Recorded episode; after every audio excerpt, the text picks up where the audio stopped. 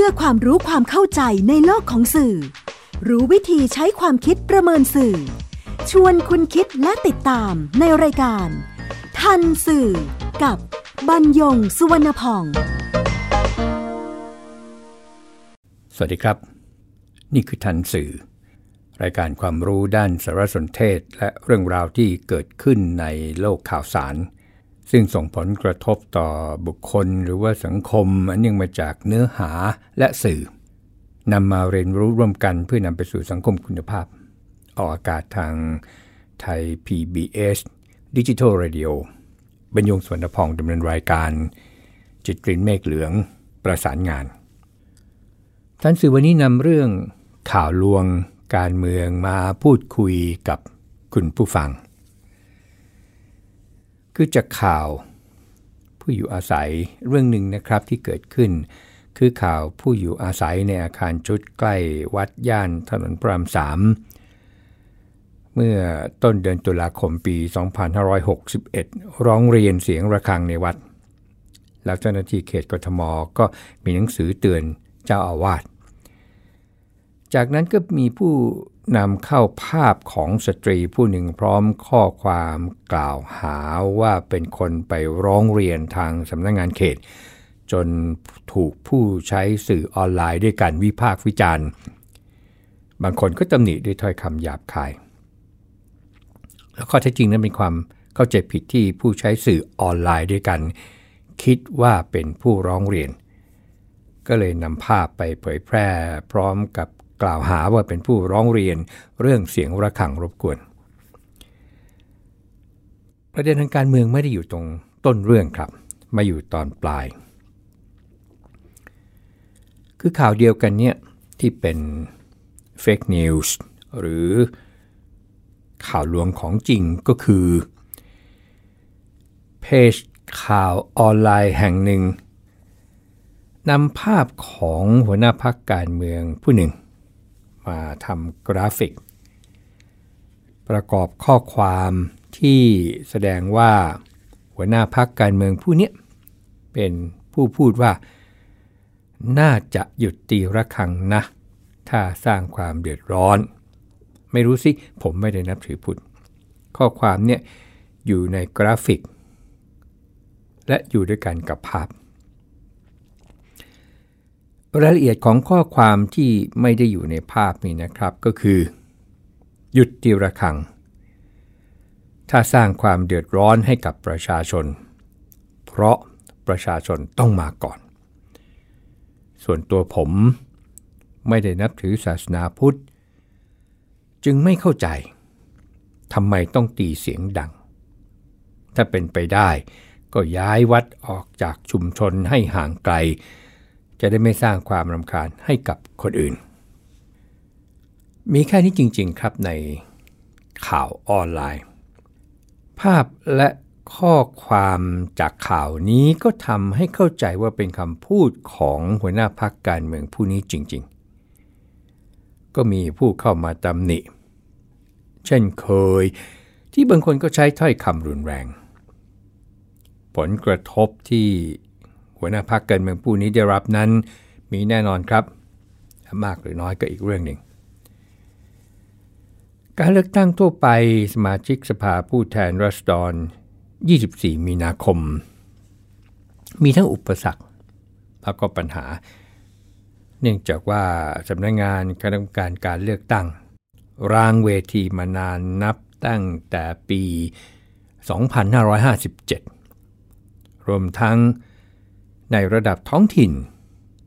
การเลือกตั้งท้องถิ่นนี่นะครับเป็นที่ฝึกปรือ เป็นที่สั่งสมประสบการณ์สร้างทักษะ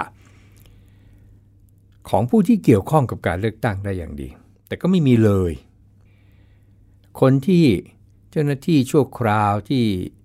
ทุกจังหวัดก็จะมีเจ้าหน้าที่ของสำนักงงานกกตเนี่ยประจำแต่มีนิดเดียวครับนอกนั้นเนี่ยก็ใช้วิธี ว่าจ้างชั่วคราวหรือใช้คนในหน่วยงานของรัฐข้าราชการ มาช่วยเป็นกรรมการเลือกตั้ง เพราะว่า ซุ้มเลือกตั้งเนี่ยทั้งประเทศเนี่ยหลายหมื่นเลยนะครับ มือใหม่ทั้งนั้นเลยล่ะครับ ปัญหาจึงได้เกิดขึ้นเยอะ ข้อผิดพลาดที่เกิดขึ้นก็ส่งผลต่อผู้สมัครรับเลือกตั้ง ผู้ที่ฝักใฝ่ พักการเมืองที่มีจำนวนผู้เป็นสสตอนนี้ยังไม่เป็นทางการอยู่เนี่ยนะครับจำนวนมากรายหนึ่งก็ไม่พอใจสำนักงงาน คณะกรรมการการเลือกตั้งนำเข้าข้อความเชิญชวนให้ผู้ใช้สื่อออนไลน์ ลงชื่อขับไล่ว่า กลุ่มประชาชนอยากเลือกตั้ง ขอเชิญคนรักประชาธิปไตย ชุมนุมทางการเมือง เพื่อรวบรวมรายชื่อปลดกกต และแสดงพลังสนับสนุนให้พักที่ชนะเลือกตั้ง จัดตั้งรัฐบาลในวันอาทิตย์ที่ 31 มีนาคม เวลา 16-18นาฬิกา โดยกลุ่มก็จะเป็นผู้แจ้งชุมนุมตามพระราชบัญญัติชุมนุมสาธารณะต่อสถานตำรวจนครบาลลุมพินี กลุ่มองค์กรใด ประชาชน นักศึกษา ต้องการจัดกิจกรรมปราศัย ตั้งโต๊ะล่ารายชื่อขับไล่กกตติดต่อแล้วก็มีเบอร์โทรศัพท์มือถือ กิจกรรมนี้เป็นกิจกรรมเปิดภาคประชาชน งดพักการเมือง ซึ่งข่าวออนไลน์ของหนังสือพิมพ์กระแสหลักชื่อฉบับหนึ่งก็นำไปพาดหัวว่า แดงยึดราชประสงค์ ตั้งโต๊ะล่าชื่อไล่กกตหนุนพักชนะตั้งรัฐบาล และเสนอข่าวตามที่ผู้ใช้สื่อออนไลน์ นายนี้เขียนโดยไม่ได้สัมภาษณ์ใคร หรือนำเสนอข่าวอะไรที่มาที่ไปเพิ่มเติมแต่ประการใด และเฟกนิวส์หรือข่าวลวงก็มาเกิดขึ้นที่เพจข่าวแห่งหนึ่ง พาดหัวข่าวว่า ทักษิณสั่งด่วนชุมนุมราชประสงค์ ขับไล่รัฐบาล จากนัดชุมนุมล่ารายชื่อขับไล่กกต กลายเป็นทักษิณสั่งชุมนุมขับไล่รัฐบาล ข่าวลวงวันนี้ไม่ได้อยู่ที่เรื่องการเมืองเท่านั้นนะครับ จริงๆแล้ว ยังมีเรื่องอื่นๆที่เพิ่มมากขึ้น หลายมิติหลายด้านเยอะแยะไปหมด ซึ่งจะทยอยนำมาเล่าสู่เรียนรู้ร่วมกัน แต่ทั้งหมดที่เพิ่มมากขึ้นนั้นก็เป็นไปตามพัฒนาการของสื่อดิจิทัลนี่แหละครับ นั่นก็คือข้อที่จริง ช่วงก่อน 24 มีนาคม2562 เนี่ยนะครับสองอาทิตย์สุดท้ายเนี่ยข่าวพวกนี้จะพิจารณาว่ามันเท็จหรือจริงเนี่ยนะก็ยาก เอาเฉพาะสองเรื่องที่มันชัดเจนแล้วนำมาเรียนคุณผู้ฟังคำว่า fake news หรือข่าวลวงเนี่ยมาเกิดขึ้นในบ้านเราเนี่ย fake เฉยๆนี่นะครับพจนานุกรมออกซฟอร์ดแปลว่า ปลอม หลอกลวง synonym คือ spurious เทียมปลอมแปลง synonym คือ counterfeit หรือเลียนแบบหรือหลอก synonym คือ sham ทีนี้เมื่อเป็น fake newsสรุปความหมายตรงตัวที่สุดก็คือเป็นข่าวที่ไม่จริงข่าวเท็จ ที่ถูกสร้างขึ้นจากความเข้าใจผิด หรือสร้างขึ้นโดยเจตนาเพื่อวัตถุประสงค์ใด ๆ อย่างเช่นสื่อสังคมและสื่อมวลชน ใช้คำพาดหัวเรียกแขก คือคลิกเบ t ให้คนสนใจใครรู้ว่าเรื่องอะไรกันแน่ แล้วกดเข้ามาอ่าน ที่แท้ไม่มีอะไร แต่คลิกเข้าไปแล้วเราก็มียอดผู้อ่านเพิ่มขึ้นแล้ว แล้วก็มากพอที่จะทำให้ได้โฆษณาสินค้ามาลง ไปจนถึง การทำให้เกิดความเสียหายกับผู้ตกเป็นข่าว จากข้อมูลที่หลอกลวงหรือว่าเป็นเท็จ ก็ใกล้เคียงกันกับวิกิพีเดียนะครับที่จัดข่าวเท็จว่า เขาใช้คำว่า yellow journalism สื่อเหลือง คือเสนอแต่เรื่องราวข่าวกุแทบไม่มีข้อเท็จจริง ไม่ได้ผ่านการค้นคว้าเชิงข้อมูล ได้แต่พาดหัวข่าวให้หวือหวาเรียกแขก ประการสำคัญก็ยังใส่สีจนเกินจริง อันไม่ต่างไปจากโฆษณาชวนเชื่อ หรือจงใจให้ข้อมูลที่ผิดพลาด หลอกลวง เพื่อให้แพร่กระจายผ่านสื่อดั้งเดิม แล้วก็สื่อสังคม ข้อมูลปลอมหรือหลอกลวงส่วนใหญ่ก็จะแพร่กระจายผ่านสื่อสังคมซะมากกว่า ก็มีนะครับที่ผ่านสื่อกระแสหลัก ภาษาอังกฤษคำเดียวกันครับ กรณีที่ใช้ภาษาไทยว่าคำว่าข่าวลวงเนี่ยมันมีความหมายเข้มข้นขึ้นไปเป็นเจตนาหลอกนะครับทำให้เข้าใจผิด สร้างความเสียหายแก่องค์กรหรือหน่วยงาน หรือบุคคล เพื่อให้ได้ผลประโยชน์จะทางการเงินหรือทางการเมือง การใช้พาดหัวข่าวด้วยข้อมูลที่สร้างขึ้นมากระตุ้นอารมณ์ หรือมีเจตนาทุจริตเพื่อเพิ่มยอดผู้อ่าน กระตุ้นให้มีการแชร์ต่อ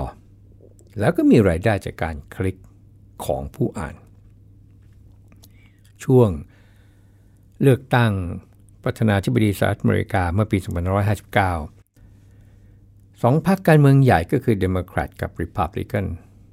ต่างก็กล่าวหาสื่อมวลชนสร้างข่าวเท็จที่ส่งผลเสียแก่พรรคการเมืองฝ่ายตรงข้าม ขณะที่นายโดนัลด์ทรัมป์ทวีตข้อความที่มีคำว่า fake news เนี่ยบ่อยครั้ง โดยเฉพาะกรณีรัสเซีย แทรกแซงการเลือกตั้งประธานาธิบดีของสหรัฐ เพื่อเอื้อประโยชน์ให้ในทรัมป์ชนะการเลือกตั้ง กรณีเดียวกันนี้ครับพจนานุกรมคอลินส์ ก็จัดอันดับคำ fake news ให้เป็นหนึ่งในคำแห่งปี 2560 หลังพบว่าตลอดช่วงหนึ่งปีก่อนหน้านี้ มีการใช้คำ fake news เพิ่มขึ้นถึงร้อยละ 365 365%โดยระบุคำ fake news ถูกนำมาใช้ในเชิงตลบขบขันและเสียดสีในโดนัลด์ทรัมป์ ประธานาธิบดีสหรัฐที่มักทวีตข้อความโจมตีการรายงานของสื่อ ที่วิพากษ์วิจารณ์ตัวเขาว่าเป็นข่าวปลอม แล้วก็ยังบรรจุคำนี้ลงในพจนานุกรมเวอร์ชันถัดไปด้วย มีการศึกษานะครับเรื่องของข่าวปลอมข่าวเท็จนี่นะครับ แต่ว่าอีกสักครู่ครับำลังฟังรายการ ทันสื่อ กับบรรยงสุวรรณพอง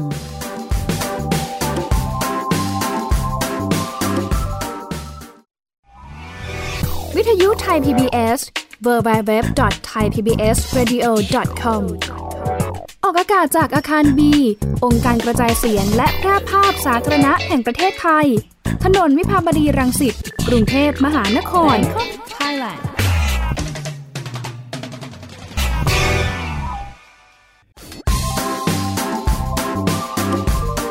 กำลังฟังรายการ ทันสื่อ กับบรรยงสุวรรณพอง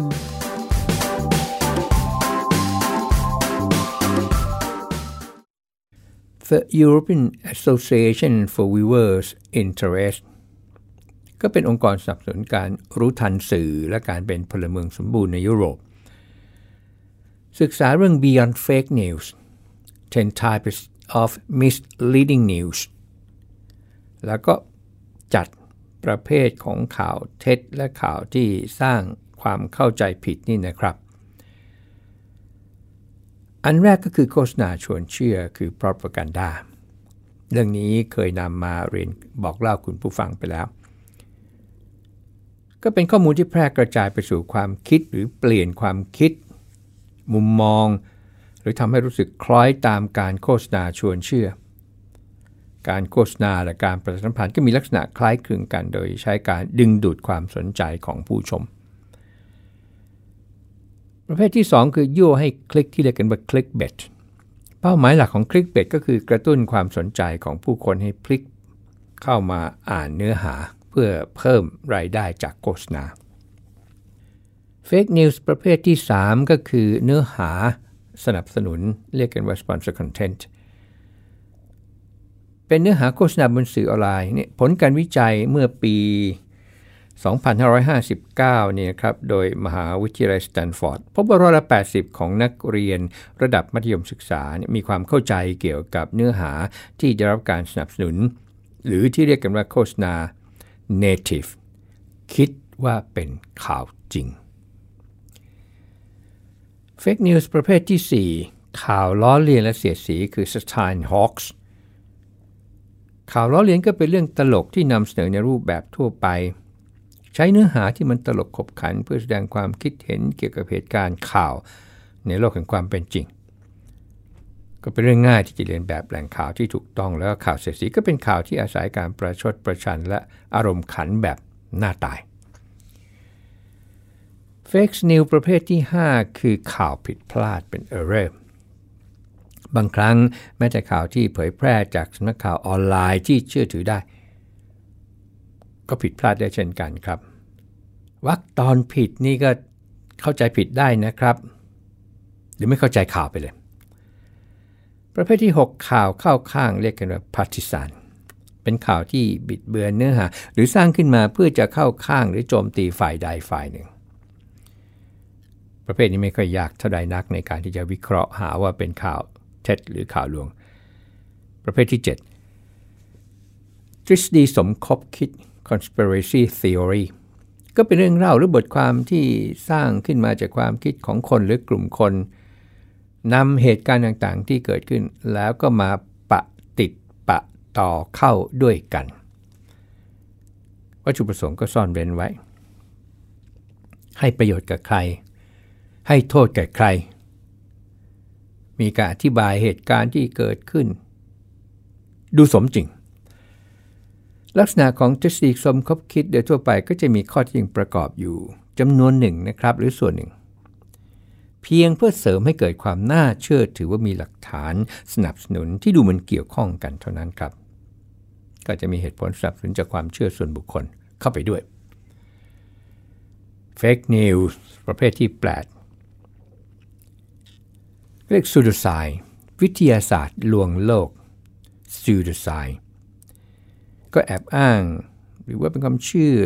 หรือแนวปฏิบัติ แล้วก็บอกว่าเนี่ยคือวิทยาศาสตร์ แต่จริงๆ แล้วก็ไม่ได้ผ่านกระบวนการทางวิทยาศาสตร์ที่ถูกต้องครับ ไม่มีหลักฐานหรือว่ามีความเป็นไปได้อะไรมาสนับสนุน มันก็เหมือนกันกับทฤษฎีสมรู้ร่วมคิดนั่นแหละ ครับอย่างไรก็ตามวิทยาศาสตร์ก็จะใช้ทฤษฎีนี้มามากกว่าสมรู้ร่วมคิด บางครั้งก็จะพบเป็นลักษณะเว็บไซต์ หรือข่าวที่หลอกลวงเกี่ยวกับสุขภาพ หรือว่างานวิจัยที่ถูกนำไปบิดเบือนเฟกนิวส์ประเภทที่ 9 ให้ข้อมูลผิดผิด misinformation mislead ก็พบได้ในข่าวที่ชี้นำให้เกิดความเข้าใจผิด โดยข้อมูลข่าวที่ไม่ถูกต้อง แล้วก็มีความแตกต่างจากการตั้งใจที่จะบิดเบือนนั่นแหละครับ สุดท้ายก็คือ Fake News ประเภทที่ 10 Bogus เป็นข่าวปลอมสมบูรณ์แบบ คือเจตนาสร้างขึ้นมา แล้วทำให้มันเหมือนเนียบมีเนื้อเรื่องมีภาพมีข้อมูล แล้วก็ใส่ไอ้ที่เท็จเข้ามาประกอบกันไป อาจจะมีการแอบอ้างแหล่งข่าวหรือบุคคลในเหตุการณ์แต่สร้างขึ้นมาใหม่ทั้งหมดอย่างนั้นแหละครับ คือเรียกว่าปลอมสมบูรณ์ bogus ครับรูปแบบของนั่นก็คือประเภท 10 แบบ ทีนี้รูปแบบของเนื้อหาข่าวปลอมนะครับ อันนี้วอร์โดนะครับเป็นนักวิชาการได้จำแนกรูปแบบของเนื้อหาข่าวปลอม และข่าวที่สามารถสร้างความเข้าใจผิด หรือว่า บิดเบือนตามประเภทเนื้อหานี่นะครับ ทั้งหมด 7 รูปแบบ รูปแบบที่ 1 เป็นเนื้อหาที่เรียกกันว่า satire parody คือเสียดสีหรือล้อเลียน มีเนื้อหาล้อเลียนให้รู้สึกขบขัน เนื้อหาประเภทที่ 2 ชี้นำคือ misleading content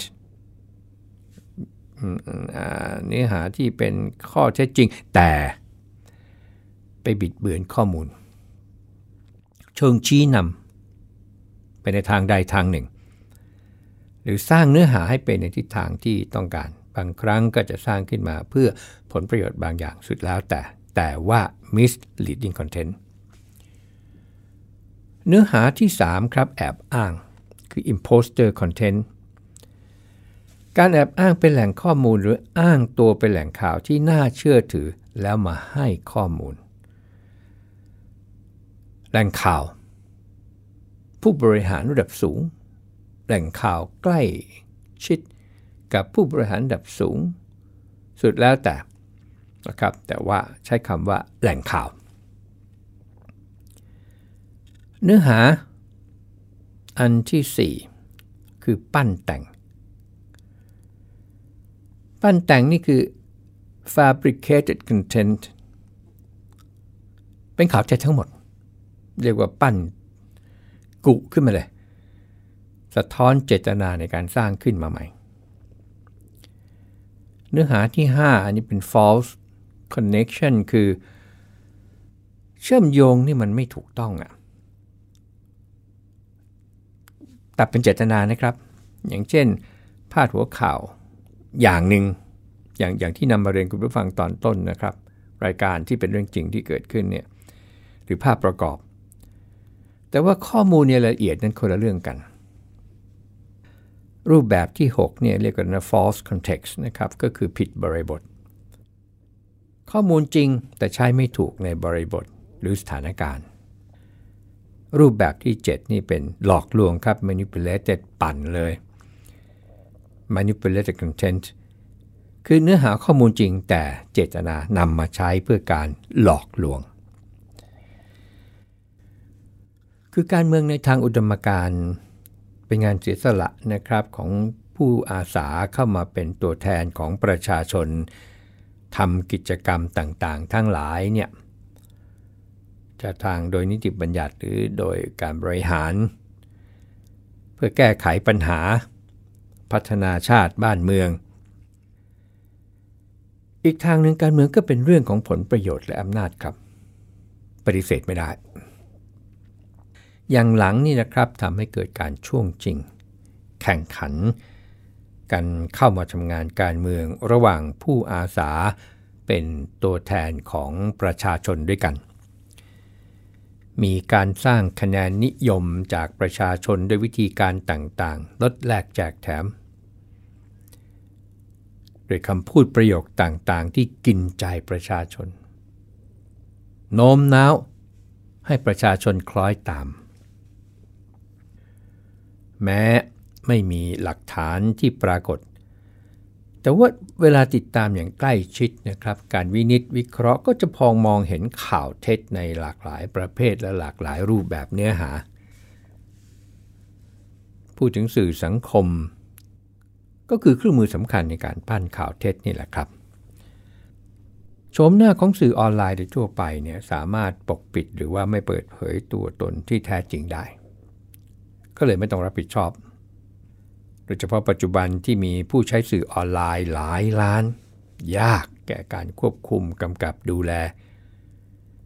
ก็โดยจำนวนที่มากอีกเช่นกันแหละครับ ก็เป็นเครื่องมือทางการเมืองสำคัญในการเผยแพร่ข่าวเท็จออกไปในหมู่ผู้ใช้เป็นจำนวนมากสื่อสังคมยังมีคนหลากหลายนะครับ ทั้งที่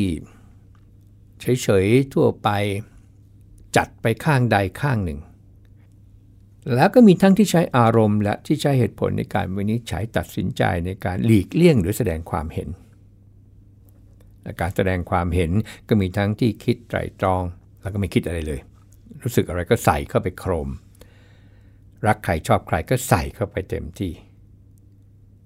เมื่อสองฝ่ายมาพบกันคือฝ่ายสร้างข่าวเท็จ กับฝ่ายที่พร้อมจะรับข่าวสาร ถ้าข่าวเท็จนั้นส่งผลเสียต่อคนองค์กรที่ผู้ใช้สื่อไม่ชอบอยู่แล้ว การเป็นตลาดเสรีแห่งความคิด จึงเป็นตลาดที่มีเนื้อหาทั้งที่เป็นข้อเท็จจริง เป็นความเชื่อ เป็นความเกลียดชัง เป็นข่าวลือ เป็นข่าวเท็จ ประเทศเพื่อนบ้านย่านอาเซียนของเราหลายแห่งนะครับ ที่ออกกฎหมายอย่างฟิลิปปินส์เนี่ยนะฮะก็ออกกฎหมาย มาเลเซียก็ออกกฎหมาย ปรับแรง สิงคโปร์นี่ยังยังไม่ลงตัวนะครับ แต่ว่าพูดคุยกันไปแล้ว อินเดียออกกฎหมาย แต่ถูกทักท้วงเหมือนกัน บ้านเราเนี่ยไม่มีโดยตรงครับ แต่ว่ามีกฎหมายคอมพิวเตอร์จำคุกสูงสุดถึง 7 ปี ประเด็นสำคัญที่สุดก็คือผู้บริโภคข่าวสารรู้หรือไม่ว่าเป็นข่าวเท็จ บางข่าวอาจพิจารณาได้ไม่ยาก บางข่าว บางเรื่องปลอมสมบูรณ์ซะจนน่าเชื่อถือ หลักการเบื้องต้นครับ อย่าเพิ่งปักใจ ไม่เชื่อไว้ก่อน ก็ทำให้ไม่แสดงความเห็นทันทีหรือไม่แบ่งปัน ประการที่ 2 อยากรู้มันเป็นจริงหรือไม่ก็มาดูกัน ตั้งแต่ความน่าเชื่อถือของผู้ส่งสาร การวิเคราะห์เนื้อหา ถ้ายังพิสูจน์ไม่ได้อีกประการที่ 3 ก็ไม่แสดงความเห็นหรือไม่แบ่งปัน เจตนาของผู้ส่งสารเป็นเรื่องสำคัญ อย่างน้อยก็ทำให้ทราบเบื้องต้นครับว่า เป็นการสื่อสารเพื่อให้ข้อมูล หรือว่ามีวัตถุประสงค์อื่นใด โดยเฉพาะความสัมพันธ์ของผู้ส่งสารที่มีส่วนได้ส่วนเสียต่อสาร หรือเนื้อหานั้นหรือไม่ เช่นเดียวกันกับตัวเนื้อหามีลักษณะเสียดสี หรือมีลักษณะนิยมหรือไม่ ที่กล่าวมานี้อย่างน้อยก็ช่วยให้ไม่ตกหลุมพรางของข่าวปลอม ข่าวหลอก ข่าวลวงเหล่านี้ได้ พบกันใหม่ในรายการทันสื่อทางไทย PBS Digital Radio บรรยงสวนพอง สวัสดีครับ ติดตามรายการทันสื่อได้ทางวิทยุไทย PBS www.thaipbsradio.com แอปพลิเคชัน Thai PBS Radio ติดตามข่าวสารทาง Facebook ได้ที่ facebook.com/thaipbsradiofan